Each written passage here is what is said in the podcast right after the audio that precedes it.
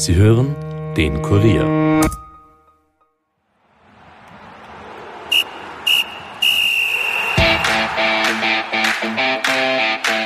Von Salzburgs Auftritt in der Champions League bei Napoli bis hin zu Ex-Salzburger Nico Kovac, der seit Sonntag seinen Trainerjob bei den Bayern los ist. Wer dort jetzt als Nachfolger kommen könnte, was das für David Alaba bedeutet und wie es den österreichischen Trainern in der deutschen Bundesliga geht, all das und mehr wollen wir in der heutigen Episode besprechen. Ich tue das gemeinsam mit Kurier-Sportredakteur Andreas Heidenreich. Mein Name ist Steffen Berndl und ich wünsche euch viel Vergnügen. Nachspielzeit, der Fußball-Podcast von und mit der Kurier Sportredaktion.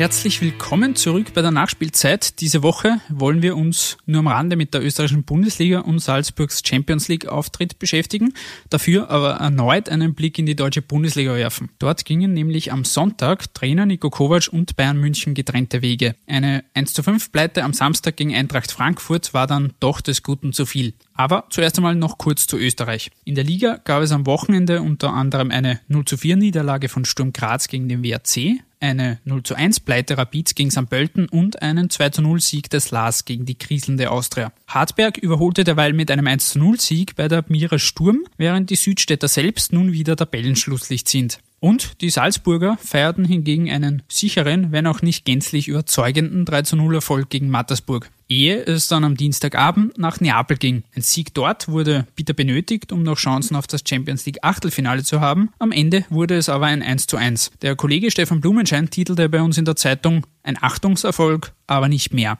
Ich begrüße jetzt den Kollegen Andreas Heidenreich bei mir im Podcast, um das Spiel der Salzburger kurz zu analysieren und dann einen Blick in die deutsche Bundesliga zu werfen. Servus Andi. Servus. Das Champions League-Duell Salzburgs bei Napoli liegt jetzt einige Stunden zurück. Mit dem erhofften Sieg wurde es nichts. Wie bewertest du jetzt dieses 1 zu 1 verdient am Ende? Ja, in erster Linie verdient, aber natürlich auch mit einer gewissen Portion Glück. Man hätte schon nach vier Minuten äh, einer weniger sein können. Äh, war ein, ein Torabfall, das nicht geahndet wurde. Und Napoli war die klar bessere, dominante Mannschaft äh, hätte natürlich drei oder vier Tore erzielen können. Aber so ist der Fußball. Salzburg hat sich trotzdem ähm, teuer verkauft, hat als Außenseiter einen Punkt mitgenommen. Der Punkt kann noch sehr wichtig werden, vor allem in Richtung äh, Platz drei, den es abzusichern gilt. Also das ist ja, glaube ich, das Mindestziel auch der Salzburger, damit sie im Frühling in der Europa League weiterspielen können. Hast es jetzt schon angesprochen, das Mindestziel, dieser dritte Platz, jetzt zuletzt wurde auch dieser Traum oder dieses Ziel geäußert, man wolle doch weiterkommen. Jetzt sind es vier Punkte, liegt man hinter Napoli auf Rang 3. Auf Platz 1 hat sich jetzt Liverpool geschoben. Vor den beiden Duellen, jetzt erst mit Genk Ende November und dann Mitte Dezember gegen Liverpool,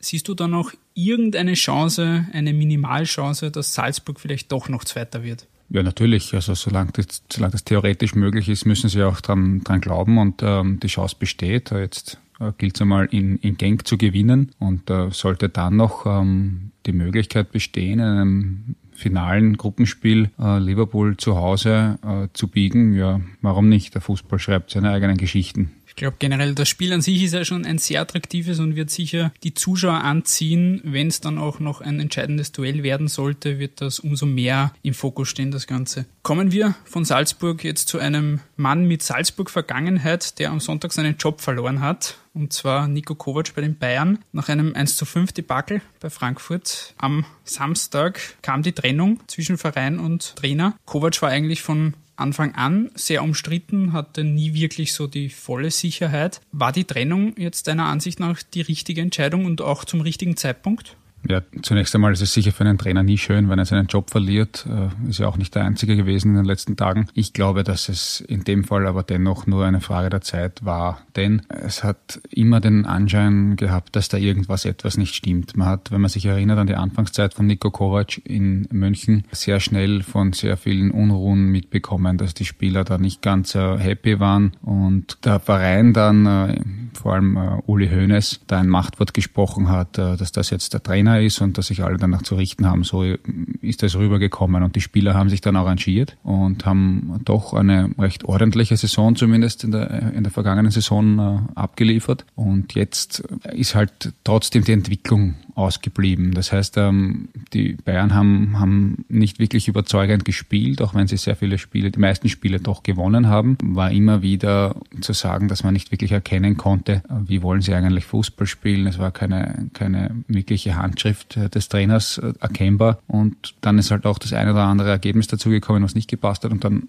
ist der Zeitpunkt einfach da gewesen. Jetzt hat der Kovac ja bei Frankfurt ohne Zweifel großen Erfolg, ist dann eben zu den Bayern gegangen. Hat er am Ende nicht zu den Bayern gepasst oder was war, glaubst du, mitverantwortlich dafür, dass jetzt, jetzt am Ende auch zur Trennung kam? Ich glaube, dass er nicht zu den Bayern gepasst hat, das ist das eine. Und das ist schon auch ein Stück weit das Versagen oder die Verantwortung der Bayern-Chefs. Die Bayern müssen sich jetzt auch irgendwann einmal die Frage stellen, wie sie eigentlich Fußball spielen wollen. Und nach dieser Frage, wenn sie dann eine Antwort darauf gefunden haben, auch einen Trainer auswählen. Und das war bisher nie der Fall. Sie haben immer geschaut, äh, welchen Trainer kann man holen, wer ist am Markt, äh, wer spricht Deutsch oder auch nicht, wer passt zu uns, wer passt zu den Stars, wer kann große Mannschaften führen. Aber die Frage, wie will man eigentlich Fußball spielen, wurde, wurde nie gestellt. Und das war dann schon auch bei der Kovac-Bestellung ein Fehler in meinen Augen, dass äh, Nico Kovac offenbar bis jetzt nicht dazu in der Lage war, auch eine Mannschaft zu trainieren, die immer Favorit ist, die immer dominieren muss, die immer das Spiel gestalten muss. Da hat dann im spielerischen Bereich doch einiges gefehlt gefällt und das ist halt bei Eintracht Frankfurt nicht so gewesen. Da war er also sehr oft in der Außenseiterrolle und dort in dieser Rolle auch sehr erfolgreich. Jetzt haben die Bayern nach 10 Runden 18 Punkte, liegen auf Tabellenrang 4. Vier Punkte fehlen da auf Lieder Mönchengladbach. Dabei haben die Münchner 25 Tore erzielt, 14 davon alleine Lewandowski, der in mhm. jedem Ligaspiel getroffen hat. Also auf den konnten sich die Bayern zumindest verlassen. Aber man hat auch 16 Gegentore bekommen, was gerade für Bayern-Verhältnisse einiges ist. Hat da einfach oder ist einer der Mitgründe für diese doch eher negative Bilanz aus Bayern Sicht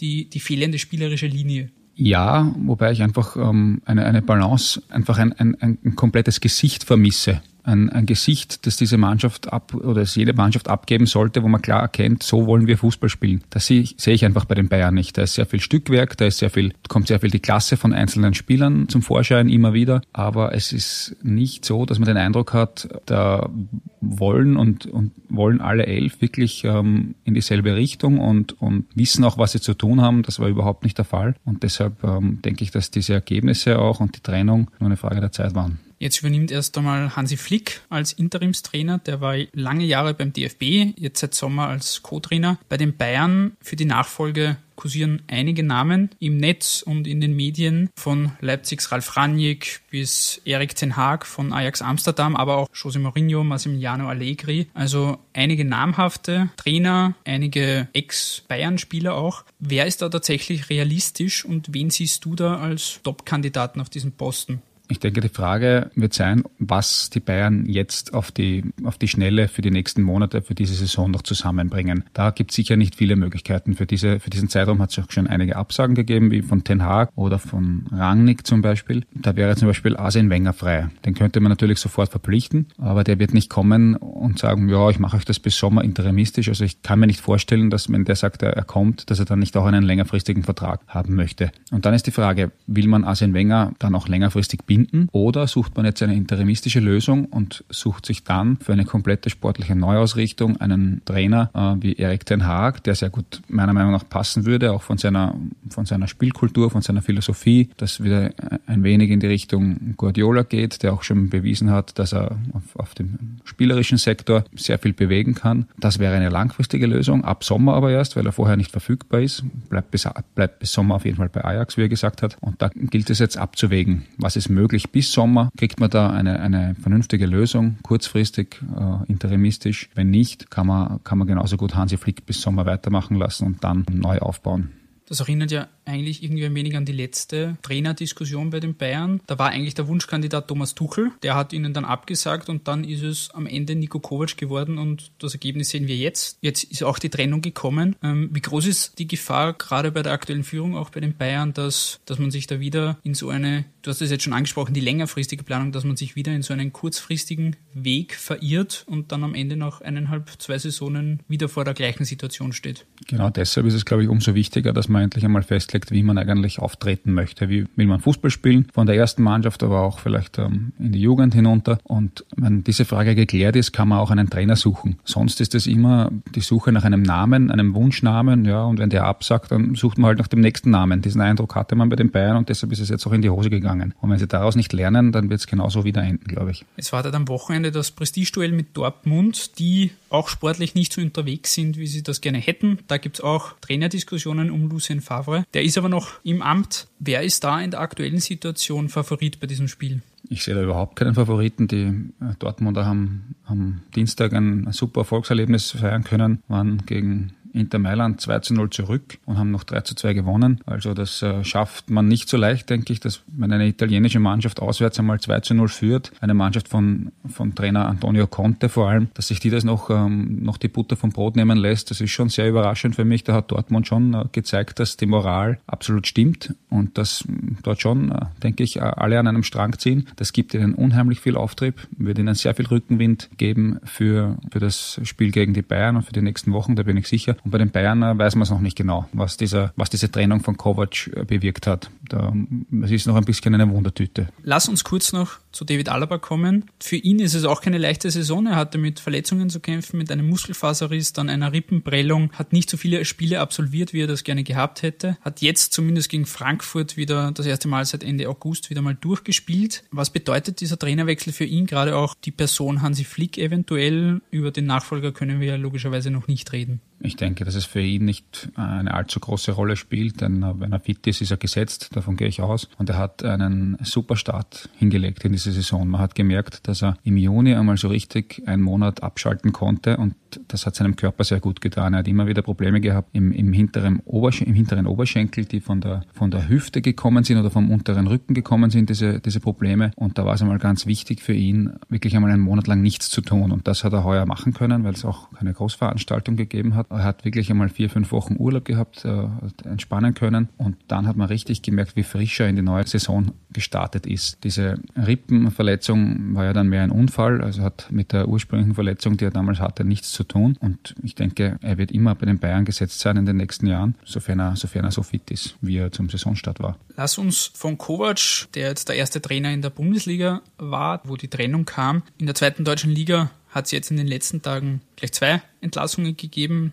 Einmal Mirko Slomka bei Hannover, andererseits Ex-Rapid-Trainer Damir Kanadi. Der hat noch nur 14 Spielen gehen müssen und das nehmen wir als Anlass, um ganz kurz einen Blick auf die österreichischen Trainer in Deutschland zu werfen, besonders eben in der Bundesliga. Da sind es jetzt zwei an der Zahl. Oliver Glasner bei Wolfsburg und Adi Hütter bei Frankfurt. Hütter war jetzt mit seinem Team mitverantwortlich dafür, dass Nico Kovac seinen Posten räumen musste nach dem 5 zu 1. Die Frankfurter liegen aktuell auf Rang 7. Das war auch die Position, die sie letzte Saison am Ende gehabt haben. Die Bilanz Hütters ist nach etwas mehr als einer Saison 20 Siege in 44 Spielen und einem Punkteschnitt von 1,61. Hütter und Frankfurt, das scheint, auch schon letzte Saison, das scheint irgendwie zusammenzupassen, oder? Absolut. Und man muss wirklich den Hut ziehen, wie er auch die Abgänge kompensieren hat können. Also sie haben ja zwei, drei sehr wichtige Spieler verloren im Sommer und äh, sind jetzt trotzdem wieder im vorderen Feld in der Bundesliga. die ganze Offensivreihe, die sie verloren genau, haben. und sind trotzdem wieder äh, im Spitzenfeld der deutschen Bundesliga dabei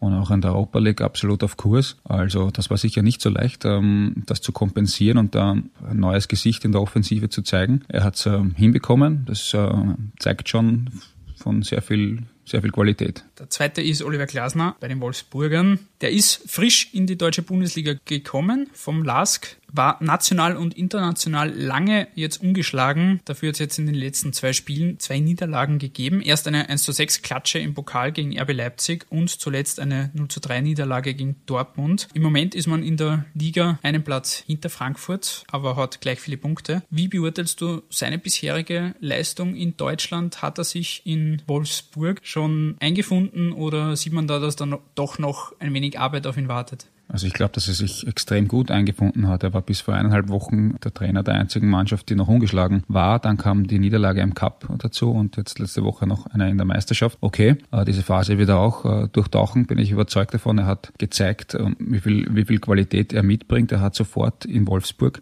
geschafft, dass ihm alle glauben, dass die ganze Mannschaft, diesen Weg mitgeht. Das ist absolut überzeugend und jetzt ist er halt in einer Phase, äh, wo er zum ersten Mal als Trainer auch eine Doppelbelastung mit Europacup managen muss. Das hatte er beim Lask nicht. Da haben sie ja letztes Jahr ganz knapp die Qualifikation für die Europa League nicht geschafft, als sie gegen Besiktas Istanbul ausgeschieden sind. Das heißt, er ist jetzt zum ersten Mal Trainer einer Mannschaft, die auch wirklich im Dreitagesrhythmus über einen ganzen Herbst spielt. Und das verlangt schon ein sehr gutes Management und ähm, das macht er jetzt seine ersten Erfahrungen, aber ich bin mir ganz sicher, dass er auch da gemeinsam mit seinem Trainerteam immer wieder die richtigen Entscheidungen treffen wird und dass er bei Wolfsburg ähm, richtig erfolgreich werden kann. Man muss natürlich auch dazu sagen, gegen Dortmund und Leipzig darf man verlieren. Also das ist jetzt keine Schande, gegen die zwei Punkte abzugeben. Sicher keine Schande, aber er will sicher jedes Spiel gewinnen. Also wird er nicht ganz happy sein. Zum Abschluss noch ein ganz kurzer Schwenk wieder zurück nach Österreich zum Ex-Verein Glasners und zum WRC. Die sind nämlich am Donnerstagabend in der Europa League gefordert. Der LASK um 18.55 gegen PSV Eindhoven und die Wolfsberger um 21 Uhr gegen Istanbul Başakşehir hier. Beide sind in der Gruppe Dritter, haben aber noch alle Chancen, da Zweiter oder Erster zu werden und die, die Qualifikation fürs 16. Finale zu schaffen. Was traust du den beiden jetzt am Donnerstag und generell in diesen Gruppen noch zu? Ich traue beiden alles zu. Also der Lask ist sicher Außenseiter gegen Eindhoven. Das waren sie aber auch schon im ersten Duell auswärts und haben sich dort äh, sehr gut verkauft. Im Heimspiel haben sie sicher noch andere Möglichkeiten. Ich glaube, dass sie morgen ebenso gewinnen werden wie der WRC. Das ist mein Tipp. Beide gewinnen. Der WRC ähm, hat jetzt auch nach einer Periode, wo sie ein bisschen leichte Schwächen gezeigt haben, wieder den Weg äh, zurück in die Spur gefunden. Der Sieg 14-0 bei Sturm Graz war absolut überzeugend. Und auch dort kommt es wieder zum Tragen, dass dass man erstmals diese Doppelbelastung über einen längeren Zeitraum managen muss. Aber ich denke, sie haben diese Kurve gekratzt und haben jetzt ein ganz ein wichtiges Spiel gegen, gegen die Türken, gegen Başakşehir hier zu Hause. Das ist ja auch für Österreich ein sehr wichtiges Spiel, weil die Türken ja in der Fünfjahreswertung vor Österreich liegen. Und da geht es also um den wichtigen elften Platz, durch den, durch den man einen Fix Platz in der Champions League haben könnte. Und da sind die Türken absolut in Reichweite und deshalb wäre es extrem wichtig für Österreich hier im direkten Duell auch einen Sieg einzufahren. Damit wollen wir es für heute auch wieder gut sein lassen. Alle Infos zu diesen Spielen findet ihr natürlich auf kurier.at. Andi, vielen Dank wieder fürs Dabeisein und für deine Zeit. Danke auch. Danke auch wie immer fürs Zuhören. Lasst uns doch eine Bewertung, einen Kommentar oder Feedback da. Ansonsten hören wir uns dann beim nächsten Mal wieder. Noch eine schöne Woche und bis bald. Ciao. Tschüss.